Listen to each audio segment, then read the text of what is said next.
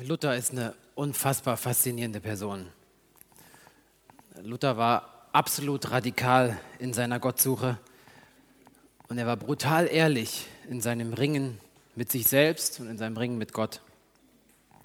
Luther ging es ums Ganze. Es ging für ihn um Leben und Tod. Er sogar mehr noch, es ging ihm um ewiges Leben und ewigen Tod. Es ging Luther nicht um religiöse Überzeugungen, die verhandelbar wären, die verschiedene Standpunkte zulassen und wo man einen Kompromiss finden könnte. Es ging ihm auch nicht um eine neue Lehre. Es ging ihm auch nicht um die sogenannte Rechtfertigungslehre, die wir heute mit Luther in Verbindung setzen. Es ging ihm nicht um eine neue Doktrin, die vielleicht über Jahrhunderte in Vergessenheit geraten war und die man jetzt wieder ausgegraben hat und dem Schatz der Kirche irgendwie wieder hinzufügen könnte. Es ging ihm auch nicht um eine Reformation kirchlicher und gesellschaftlicher Verhältnisse. Nein, für Luther ging es um die Mitte des christlichen Glaubens überhaupt. Womit steht und fällt der Glaube? Wie steht Gott zu mir und wie stehe ich zu Gott?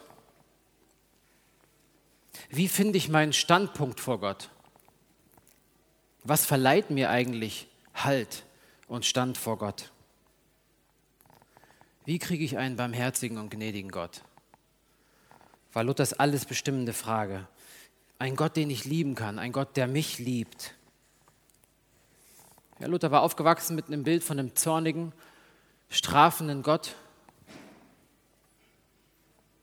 Und er hatte eine unglaubliche Sehnsucht danach, ein Verhältnis zu Gott zu finden, das von Frieden, von Annahme und von Sicherheit geprägt ist. Luther hat mal gesagt, wenn ich glauben könnte, dass mir Gott nicht zürnt, so würde ich vor Freude auf dem Kopf laufen.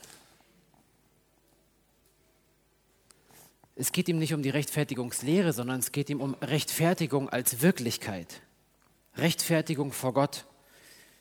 Wie werde ich mit diesem Gott fertig? Wie wird Gott mit mir fertig? Wir verstehen das Wort Rechtfertigung oder sich rechtfertigen in unserem Sprachgebrauch intuitiv so, dass man sich selbst rechtfertigen muss vor jemandem anders. Und genauso versteht es Luther zunächst auch. Was muss ich tun, um mich vor diesem strengen, zornigen Gott zu rechtfertigen? Was kann ich tun? Und wir schauen uns heute parallel zwei Personen an, Paulus und Luther, die beide einen ähnlichen Weg beschritten haben. Beide versuchen zunächst, sich selbst vor Gott zu rechtfertigen, zu ihm emporzuklimmen, ihn gnädig zu stimmen. Und beide scheitern grandios, grandios an sich selbst und an Gott. Und beide begegnen Christus und nichts ist mehr, wie es war. Und ich glaube fest, dass genau das auch heute noch passiert. Überall dort, wo Menschen Christus begegnen. Wir springen rein mitten in den Text und zeichnen mal nach, wie Paulus diesen Selbstrechtfertigungsweg beschreibt. Ich hätte allen Grund, mich auf Vorrechte und Leistungen zu verlassen. Wenn andere meinen, auf solche Dinge bauen zu können, ich könnte es noch viel mehr. Ich wurde, wie es das Gesetz des Mose vorschreibt, acht Tage nach meiner Geburt beschnitten. Ich bin nach meiner Herkunft ein Israelit, ein Angehöriger des Stammes Benjamin, ein Hebräer mit rein hebräischen Vorfahren. Meine Treue zum Gesetz zeigt sich darin, dass ich zu den Pharisäern gehörte. Und in meinem Eifer für das Gesetz zu kämpfen, ging ich so weit, dass ich die Gemeinde verfolgte. Ja, was die vom Gesetz geforderte Gerechtigkeit betrifft, war mein Verhalten tadellos. Paulus hatte allen Grund, sich was auf seine Herkunft, auf seine religiösen Leistungen einzubilden. Er stammte aus dem auserwählten Volk Israel, ja, das ganz besondere, erwählte Volk, mit dem Gott eine ganz besondere Beziehung haben wollte. Er war von rein jüdischer Abstammung und er konnte seinen Stammbaum lückenlos bis zum Stammvater Benjamin zurückverfolgen. Er hat sich zeitlebens an Recht und Gesetz gehalten. Er ist ein Beschnittener, nicht einer von den unbeschnittenen Heiden. Ihm gelten die göttlichen Verheißungen. Ja, und er ist sogar noch die Extrameile gegangen, indem er sich der strengsten religiösen jüdischen Sekte angeschlossen hat, den Pharisäern, die die allerstrengste Auslegung des Gesetzes praktiziert haben. Er wollte auf Nummer sicher gehen. Er war ein Eiferer für den Glauben, der die neue Lehre von diesem Jesus streng verfolgte und wirklich von Herzen überzeugt war, er tut Gott damit einen Gefallen, dass er die Christen verfolgt.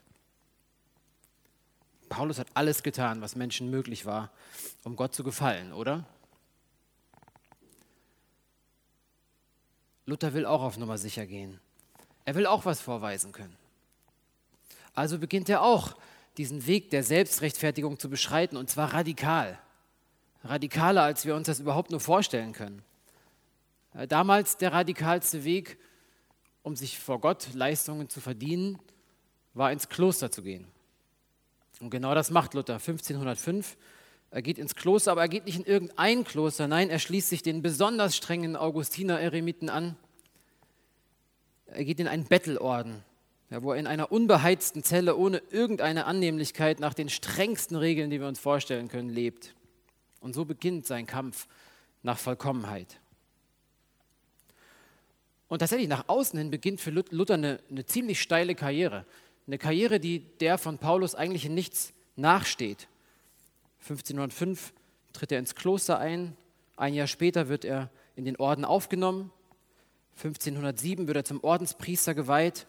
Und irgendwann merken die Leute im Kloster, dieser Luther, der ist irgendwie was Besonderes, der ist wirklich fit im Kopf und es wäre eigentlich eine, eine, Schande, wenn wir den hier im Kloster lassen würden. Also schicken sie ihn zum Theologiestudium nach Wittenberg in die neu gegründete Universität. Und 1505 wird er dort Baccalaureus und 1512 wird er zum Doktor der Theologie promoviert. Und ab 1513 hält er schon Vorlesungen über Psalmen, Römer, Galater und Hebräerbrief. Und 1515 wird er Distriktsvikar, das heißt, er bekommt die Aufsicht über zehn und später elf Konvente. Also innerhalb von kurzer Zeit eine sehr, sehr steile Karriere nach oben. Aber das Verrückte ist, Luther findet den Frieden nicht, den er sucht. Er findet die Sicherheit nicht. Im Gegenteil. Im Gegenteil, er leidet unglaubliche innere Gewissensqualen und für ihn beginnt ein Teufelskreis, der in den schlimmsten Zwangsgedanken endet. Mit aller Kraft will er das höchste Gebot, Gott zu lieben, erhalten. Er tut alles dafür. Er will Gott zeigen, dass er es ernst meint, mit Beten, mit Fasten, mit sich Knechten, mit Kasteien, mit Nachtwachen, bis zur völligsten Erschöpfung. Einmal beichtet er sechs Stunden am Stück. Und regelmäßig passiert es, dass er von der Beichte weggeht und auf halbem Weg wieder umkehrt, weil ihm noch irgendeine Sünde eingefallen ist, die er nicht gebeichtet hat. Das geht so lange, bis ihn sein Beichtvater irgendwann wirklich genervt davonjagt und sagt, hör auf damit, lass mich in Ruhe mit deinen Beichten. Er sagt es einmal selbst so, es ist wahr, ich bin ein frommer Mönch gewesen und habe meinen Orden so streng gehalten, dass ich sagen darf, ist je ein Mönch in den Himmel gekommen durch Möncherei, so wollte ich auch hineingekommen sein. Das werden mir alle meine Klostergesellen, die mich gekannt haben, bezeugen. Denn ich hätte mich, wenn es noch etwas länger gewährt hätte, zu Tode gemartert mit Wachen, Beten, Lesen und anderer Arbeit. Und selbst da, wo es ihm gelingt, nach außen gute Werke zu vollbringen, quält ihn zunehmend jetzt innerer Zweifel an seinen Motiven. Ja, sind meine Motive überhaupt rein? Ist meine Liebe zu Gott überhaupt von reinen Motiven geprägt? Und mehr und mehr bestätigt ihm jede Erfahrung nur, er kann sich irgendwie nicht um seiner Sünde willen zu Gott emporschwingen. Er strengt sich an, aber er weiß am Ende doch nicht, ob es reicht.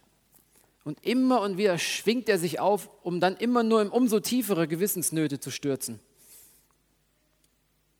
Und diese Seelenqual steigert sich wirklich so lange weiter, bis er beginnt, Gott zu hassen. Er verfängt sich in Zwangsgedanken, in Lästerungen und Hassgedanken. Und dann kriegt er sofort wieder ein schlechtes Gewissen, weil er diese Gefühle und diese Gedanken hat. Er schreibt, da erscheint Gott in fürchterlichem Zorn. So, so erlebt er diese Zeit. Nirgends ein Entrinnen, nirgends Trost, weder innen noch außen. Alles klagt uns an. In solchen Augenblicken vermag die Seele, wie schrecklich, nicht mehr zu glauben, dass sie jemals erlöst werde. Sie fühlt nur noch eins, noch ist die Qual nicht zu Ende. Da bleibt nichts anderes übrig als der nackte Schrei nach Hilfe. Ein schreckliches Seufzen, das nicht weiß, wo Hilfe zu finden ist. Und er zieht ein ziemlich brutales Fazit über all diese Jahre. Er sagt in der Rückschau, so war ich im Mönchtum ein Wollender und Laufender, aber ich kam je länger, je weiter davon. Je mehr ich es versucht habe, desto weiter bin ich von Gott weggekommen. Ich wollte immer näher und mit jedem Schritt ist mir Gott ferner geworden, bis ich ihn gehasst habe. Luther scheitert auf dem Weg, sich vor Gott rechtfertigen zu wollen. Und er ist verzweifelt, er ist emotional wirklich am Ende. Er hat sich buchstäblich abgearbeitet an Gott. Und einen ganz ähnlichen Punkt kommt Paulus auch. Er beschreibt das in 3 Vers 7. Genau die Dinge, die für mich damals Gewinn waren oder die ich für einen Gewinn hielt, die haben mir, wenn ich es von Christus her ansehe, nichts als Schaden gebracht. Alles, was mir früher was bedeutet hat, meine Errungenschaften, meine Privilegien, meine Leistungen, haben mir geschadet letztlich. Sie haben mich auf den Holzweg gebracht. Sie haben mich von Gott weiter weggeführt und nicht hin zu ihm. Was, was war da passiert? Was war mit diesem Paulus passiert, dass er das auf einmal so sagen kann? Ich hätte mir doch auf all diese Sachen was einbilden können und von Christus her betrachtet. Schaden, Verlust. Später sagt er wirklich Dreck, Müll, Exkremente. Das ist das, was es mir noch bedeutet. Was war passiert? Paulus war Christus begegnet. Er war auf dem Weg nach Damaskus, um Christen ausfindig zu machen und sie ins Gefängnis werfen zu lassen. Und da begegnet ihm Christus, der auferstandene Herr, und fragt ihn, warum verfolgst du mich? Und es haut Paulus buchstäblich vom Pferd und in einem Moment fällt das gesamte Kartenhaus seiner Selbstrechtfertigung in sich zusammen. Das, womit er meinte, Gott einen Gefallen zu tun, nämlich die Christen zu verfolgen, das war im Grunde der größte Frevel. Er verfolgt Gottes Sohn selbst. Und dann passiert das Unverhoffte, das absolut Unglaubliche und Allererstaunlichste. Dieser Christus vergibt ihm und er erwählt ausgerechnet ihn als sein Werkzeug, den Glauben bis an die Enden der Erde zu tragen und das Evangelium zu erklären, wie kein zweiter es jemals tun wird. Eben noch hat er gesagt in Philippa 2, Vers 6, was das Gesetz betrifft, war mein Verhalten tadellos. Jetzt sagt er einmal in, in einem anderen Brief, im Timotheusbrief, einen größeren Sünder als mich gibt es nicht.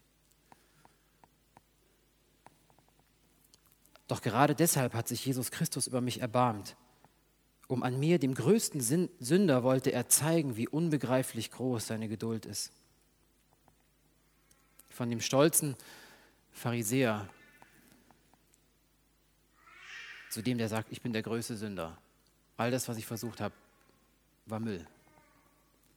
Und deshalb kann er jetzt sagen in Vers 8, Jesus Christus, meinen Herrn zu kennen, ist etwas so unüberbietbar Großes, dass wenn ich mich auf irgendwas anderes verlassen würde, ich könnte nur verlieren.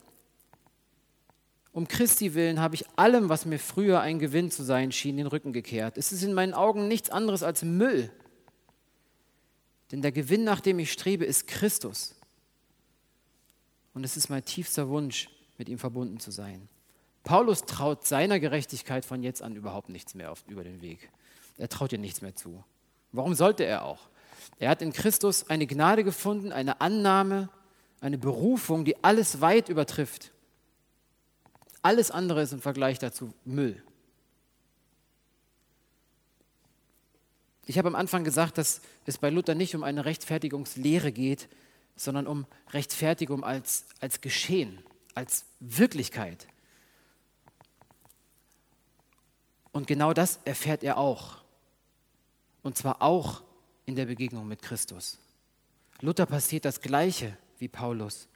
Luther begegnet im Schriftstudium Christus, Christus selbst.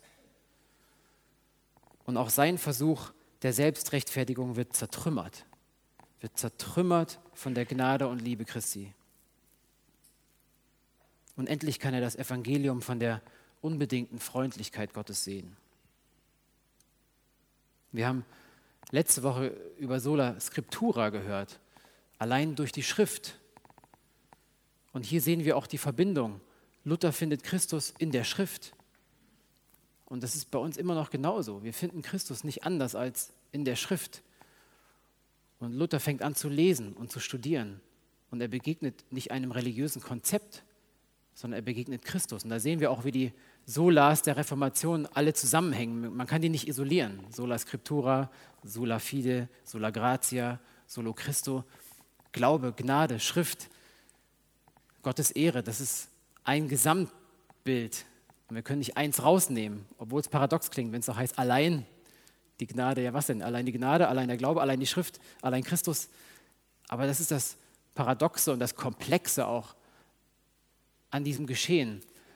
Das auch wirklich so ist, dass je länger man es studiert, das habe ich auch in der Vorbereitung gemerkt, desto komplexer und größer wird das. Und man bekommt wirklich eine Ehrfurcht vor dem, was, was Luther hier versucht zu fassen und neu zu greifen aus der Schrift. Und ich möchte mit euch jetzt mal diese Entdeckung Luthers nachzeichnen. Ich will euch mal mitnehmen, das mitzuverfolgen.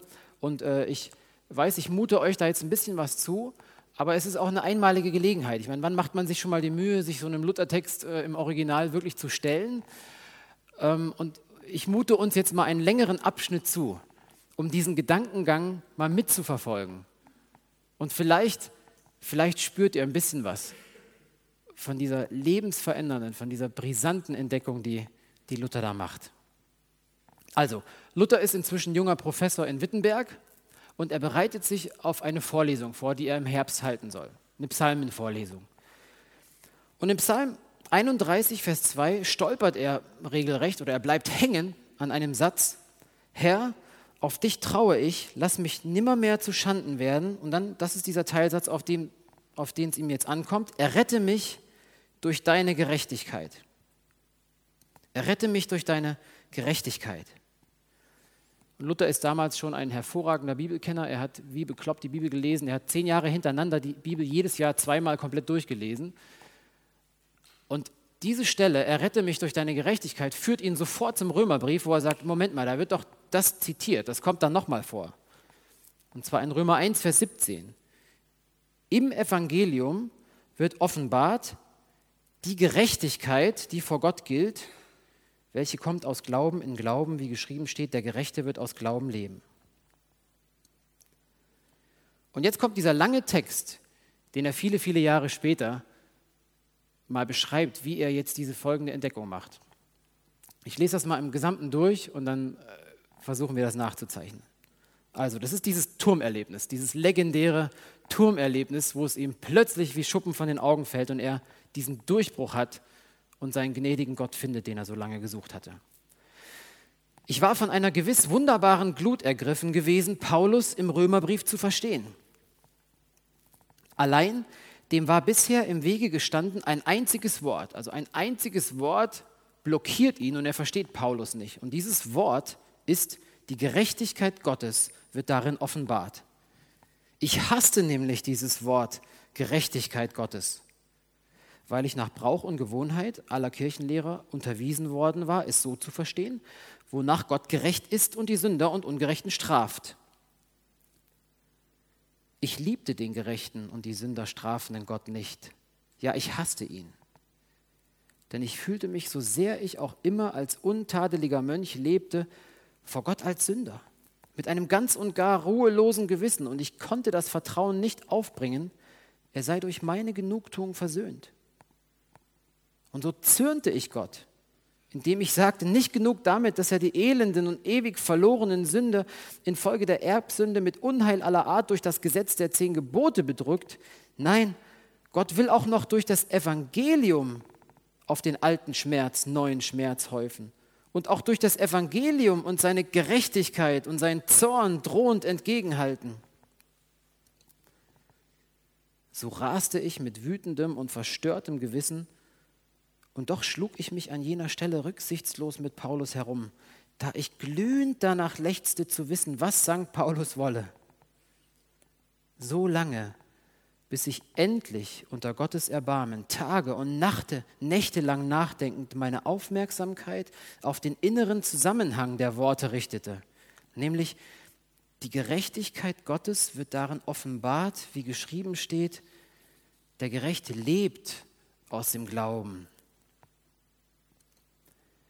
Da begann ich, die Gerechtigkeit Gottes verstehen zu lernen, als die Gerechtigkeit, in der der Gerechte durch Gottes Geschenk lebt, und zwar aus dem Glauben. Und ich fing an zu verstehen, es werde durchs Evangelium die Gerechtigkeit Gottes offenbart, durch welche uns der barmherzige Gott gerecht macht durch den Glauben. Und dann schreibt er, hier fühlte ich mich völlig neu geboren, als wäre ich durch die geöffneten Pforten ins Paradies selbst eingetreten. Da zeigte sich sogleich die ganze Schrift in einem anderen Gesicht. Ich durchlief die Heilige Schrift und sammelte auch in anderen Ausdrücken die entsprechende Übereinstimmung. Zum Beispiel Werk Gottes. Das heißt, das Werk, das Gott in uns schafft, Kraft Gottes, durch die er uns kräftig macht, Weisheit Gottes, durch welche er uns weise macht, Stärke Gottes, Heil Gottes, Ehre Gottes. Und so groß vorher mein Hass war, womit ich das Wort Gerechtigkeit Gottes gehasst hatte, so groß war jetzt die Liebe, mit der ich es als das allersüßeste Wort rühmte. Und so ist mir diese Stelle des Paulus wahrhaftig zu einer Pforte des Paradieses geworden. Ich weiß nicht, ob uns diese Radikalität hier aufgeht, weil im Grunde macht Luther eine, eine sprachliche, eine grammatikalische Entdeckung. Das, dieses, dieser Begriff Gerechtigkeit Gottes, an dem er sich so aufhängt, der ihn so ärgert, der ihn so reizt, der ihn so ins Bodenlose stürzt, weil er sagt, ich hasse diese Gerechtigkeit Gottes, weil ich ihr nie genügen kann. Er erfasst jetzt den Genitiv neu, Gerechtigkeit Gottes. Und damit erschließt sich ihm ein völlig neuer Sinn. Es geht nicht um die Charaktereigenschaft Gottes in erster Linie. Es geht nicht darum, um die Qualität, die Gott so eigen ist, also um seine Gerechtigkeit, sondern es geht ihm darum, dass Gott Gerechtigkeit schenkt, dass er gerecht macht.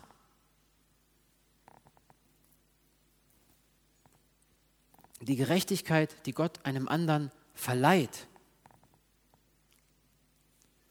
Deshalb ist das Evangelium doch überhaupt nur eine gute Nachricht. Es kommt nicht auf mich an, es kommt nicht auf meine Gerechtigkeit an, auf meine Herkunft, auf meine Tradition, auf meine Frömmigkeit. Gott schenkt mir freiwillig, was ich nicht habe und was ich nie könnte aufbringen. Absolute Gerechtigkeit. Die eine Gerechtigkeit, die vor Gott steht, die vor Gott Bestand hat. Christi Gerechtigkeit. Und dann überträgt er das auf andere Konzepte. Liebe Gottes. Es ist nicht die Liebe, die Gott einfordert, sondern die Liebe, die Gott schenkt. Kraft. Das ist die Kraft, die er verleiht. Ja, und selbst die guten Werke sind Werke, die er schenkt und in uns vollbringt und durch uns vollbringt. Es kommt alles von ihm.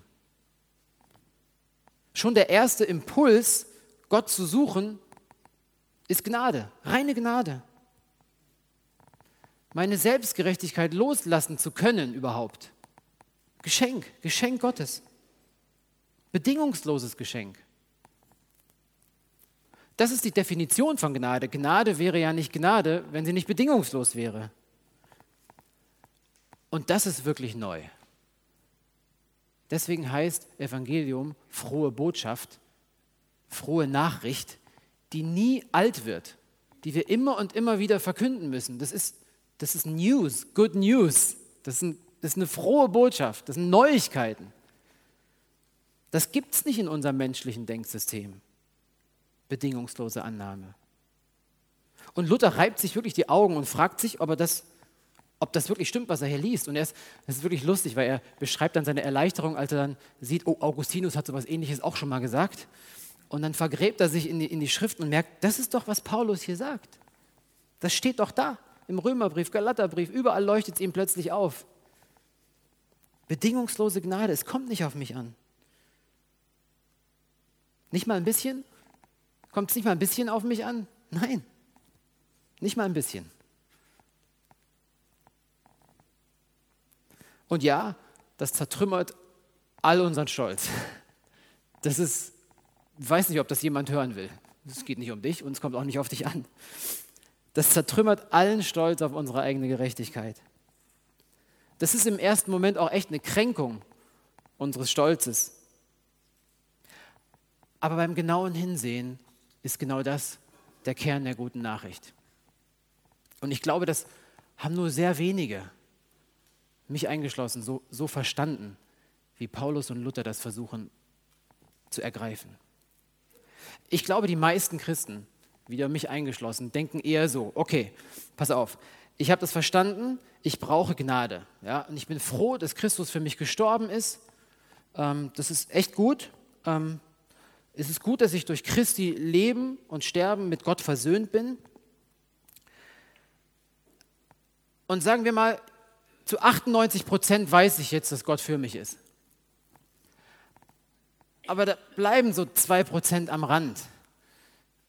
Ja, so zwei Prozent, da muss ich mich jetzt aber wirklich auch anstrengen. Ja? Da muss ich mich jetzt aber auch der Gnade würdig erweisen.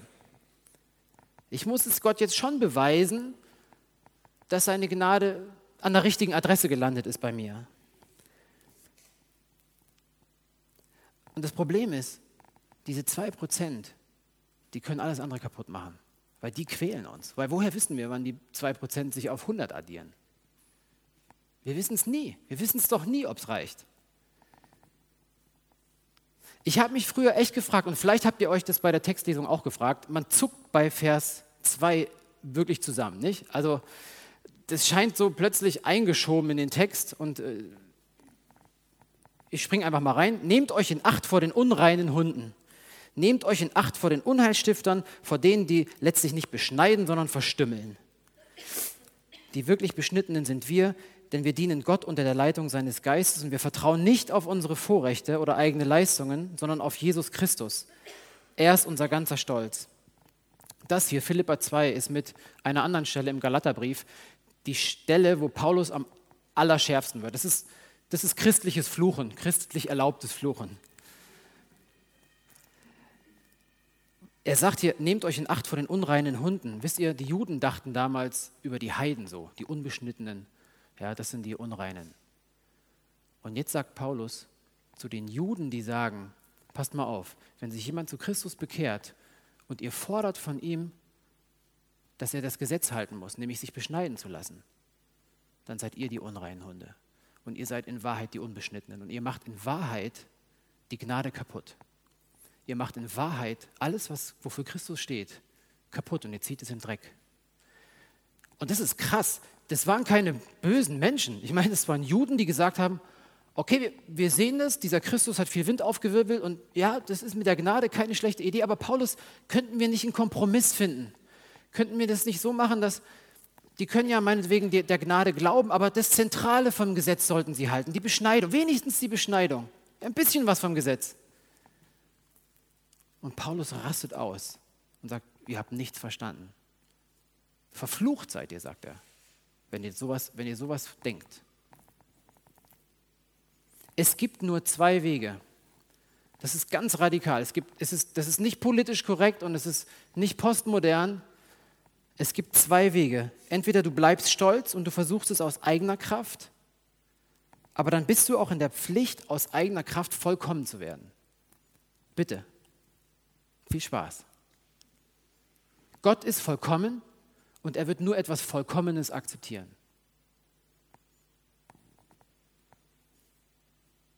Nichts als Vollkommenheit kommt in seine Gegenwart, sagt er. Ich bin heilig, darum seid auch ihr heilig. Und was weniger als heilig ist, kann nicht in meine Gegenwart kommen. Oder aber, und das ist der zweite Weg, du kapitulierst mit deiner Selbstgerechtigkeit vor der unendlichen Gnade Gottes und lässt dich mit Christi Vollkommenheit beschenken. Die einzige Vollkommenheit, die vor Gott was, was gilt und bestehen kann, ist Christi Gerechtigkeit. Und mit der kannst du dich beschenken lassen. Und mit der kannst du, wie Luther es sagt, da war das Paradies offen. Mit der kannst du in Gottes Gegenwart gehen. Und nicht nur das, mit der kannst du Gott plötzlich Vater nennen. Es gibt keine Verbindung zwischen den beiden Wegen, entweder oder. Es gibt kein Christus plus X. Christus plus ein bisschen Gesetz, um mich doch irgendwie auf die sichere Seite zu schlagen. Deswegen sagt Paulus in Vers 9, ich will nichts mehr wissen von jener Gerechtigkeit, die sich auf das Gesetz gründet und die ich mir durch eigene Leistungen erwerbe. Vielmehr geht es mir, und das ist eigentlich der Satz von der Rechtfertigung, die, die Luther ja auch entdeckt, es geht mir um die Gerechtigkeit, die uns durch den Glauben an Christus geschenkt wird. Gottes Gerechtigkeit ist die Gerechtigkeit, die Gott uns in Christus schenkt. Mit seinen eigenen Worten nochmal zusammengefasst. Woher empfangen wir nun Gedanken, die uns rechtfertigen? Nur von Christus und in Christus.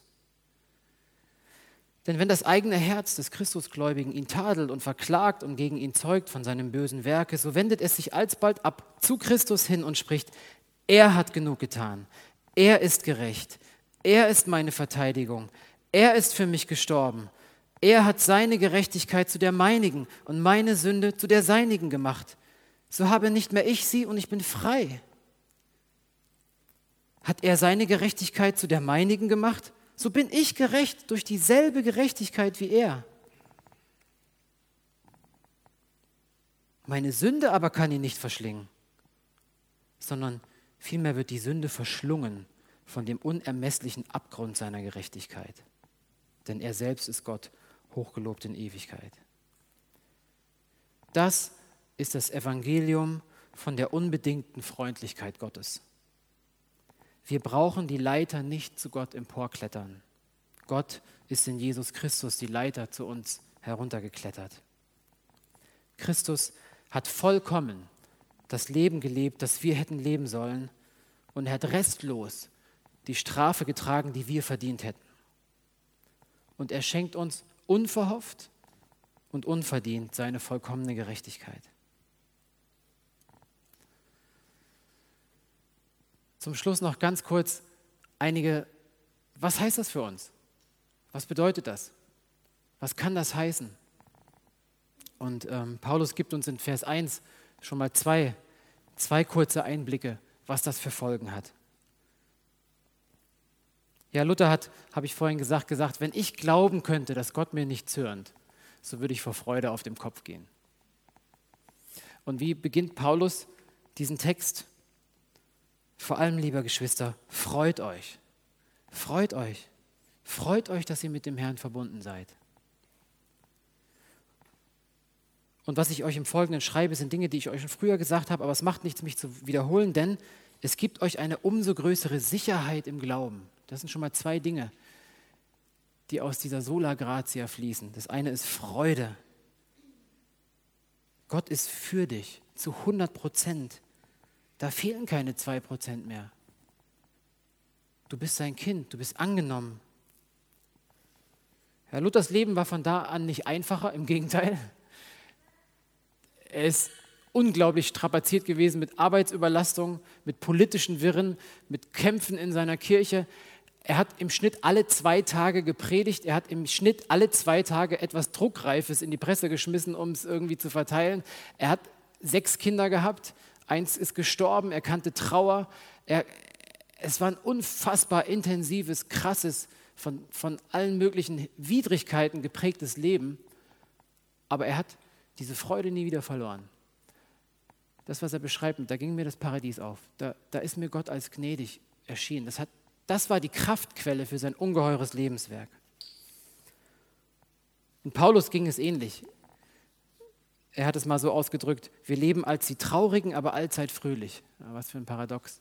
Das Leben wird nicht einfacher, aber aus dieser Erkenntnis kommt eine Freude, die ist so tief, dass sie durch nichts und niemand mehr erschüttert werden kann. Denn nicht unsere Gefühle sind die Grundlage unserer Freude, nicht unsere Leistung ist Grundlage unserer Freude, sondern freut euch worüber? Dass ihr mit dem Herrn verbunden seid. Freut euch über die objektive Realität eures Heils, die außerhalb von euch liegt, die in Christus liegt, die euch niemand mehr nehmen kann. Und das ist auch die Sicherheit im Glauben, die daraus folgt. Ja, die, das alte, alte Wort heißt Heilsgewissheit. Wie kann man sich sicher sein? Wie kann man sich sicher sein, dass man angenommen ist? Naja, deswegen. Christus ist 100% für dich. Und dein Heil hängt nicht mehr von dir ab. Du bist nicht Subjekt deines Heils, du bist Objekt. Und Christus ist Subjekt und handelt an dir. Luther sagt, das Heil ist extra nos, ja, außerhalb von uns. Er nennt diese Gerechtigkeit eine fremde Gerechtigkeit, die von außen an uns rankommt, weil sie nichts mit uns zu tun hat.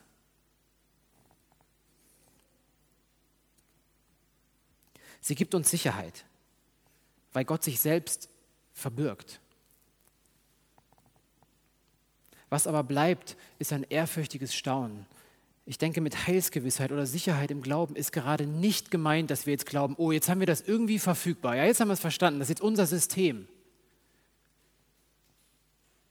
Und wir haben jetzt dieses Heil irgendwie und können es in die Tasche stecken, haben unser Ticket to Heaven und können auf andere runtergucken. Nein, das ist damit nicht gemeint. Dafür ist dieses Geschenk zu kostbar. Dafür befinden wir uns hier alle auf heiligen Boden. Und niemand von uns hat das ganz verstanden, was das überhaupt heißt. Im Gegenteil, sola gratia, allein die Gnade, das macht uns zutiefst demütig. Weil niemand kann sich was auf den Glauben einbilden. Niemand. Selbst der Glaube ist schon unverdientes Geschenk. Auch die guten Werke sind schon von Gott vorbereitet die aus unserem dankbaren Leben fließen sollen. Wir sind alle begnadigte Sünder. Simul justus et peccator, sagt Luther. Gleichzeitig, zugleich Sünder und Gerechte. Und das bleiben wir auch. Gerecht gesprochene Sünder. Und schließlich und letztlich glaube ich zutiefst, dass dieses Sola Gratia uns aus diesem Netz der Bewertungen befreien kann, indem wir irgendwie alle zappeln. Ich habe das Gefühl, seit fünf Jahren lebe ich hier in dieser Stadt Frankfurt und ich glaube, Frankfurt ist noch mal krasser, was das gegenseitige Bewerten angeht. Es gibt ja kaum einen Lebensbereich, wo man nicht in Konkurrenz steht mit anderen, wo man sich intuitiv abcheckt, kann ich noch mithalten mit der Geschwindigkeit, mit dem Status, mit der Karriereleiter. Wie kann ein Leben aussehen, das frei ist von den Meinungen der anderen? von diesen ständigen Bewertungen in Schule, Arbeitsplatz, Beziehung. Wie kann unser Leben aussehen, wenn, wenn wir wissen, dass als Überschrift über uns steht, gerecht, Gott ist 100% für dich, freigesprochen. Und es ist ja nicht irgendjemand, der das sagt, es ist ja Gott selbst, der das sagt, der dieses Urteil spricht. Wie unabhängig könnten wir sein von dem Urteil anderer Menschen, wenn wir das wirklich verstehen würden? Und auch im Umgang mit dir selbst, ja, Freu dich mehr über Christus, als du dich über deine Fehler ärgerst. Das ist vielleicht ein ganz praktischer Gradmesser, um sich selber mal einzuordnen. Ja? Wenn du dich über jeden Fehler, den du machst, so ärgerst, dass du dich an Christus nicht mehr freuen kannst, dann stimmt was nicht. Klar, wir machen alle Fehler. Darum geht es auch gar nicht. Freu dich an Christus. Er ist deine Gerechtigkeit. Und was heißt das für uns in unseren Beziehungen? Was heißt es für uns als Eltern? Wir merken, wir kommen mit unserer Weisheit an, an die Grenze und fühlen uns vielleicht als schlechter Papa, schlechte Mama, schlechter Ehemann, schlechter Arbeitskollege, was auch immer. Wir brauchen uns davon nicht entmutigen lassen. Wir können sagen, Christus, du, du bist meine Gerechtigkeit, auch in meiner Erziehung, in meiner Ehe, in meinem, in meinem Studium. Ich kann so unabhängig werden von diesen Dingen. Freu dich über jeden Schritt, der gelingt. Und was misslingt, darf ruhen in der Liebe Gottes. Ich schließe mit den Versen aus Römer 8. Gott ist für uns. Wer kann uns da noch etwas anhaben? Wer wird es noch wagen, Anklage gegen die zu erheben, die Gott erwählt hat? Gott selbst erklärt sie ja für gerecht. Ist da noch jemand, der verurteilen könnte? Jesus Christus tritt für uns ein. Nichts kann uns je von der Liebe Gottes trennen, die uns geschenkt ist in Jesus Christus, unserem Herrn.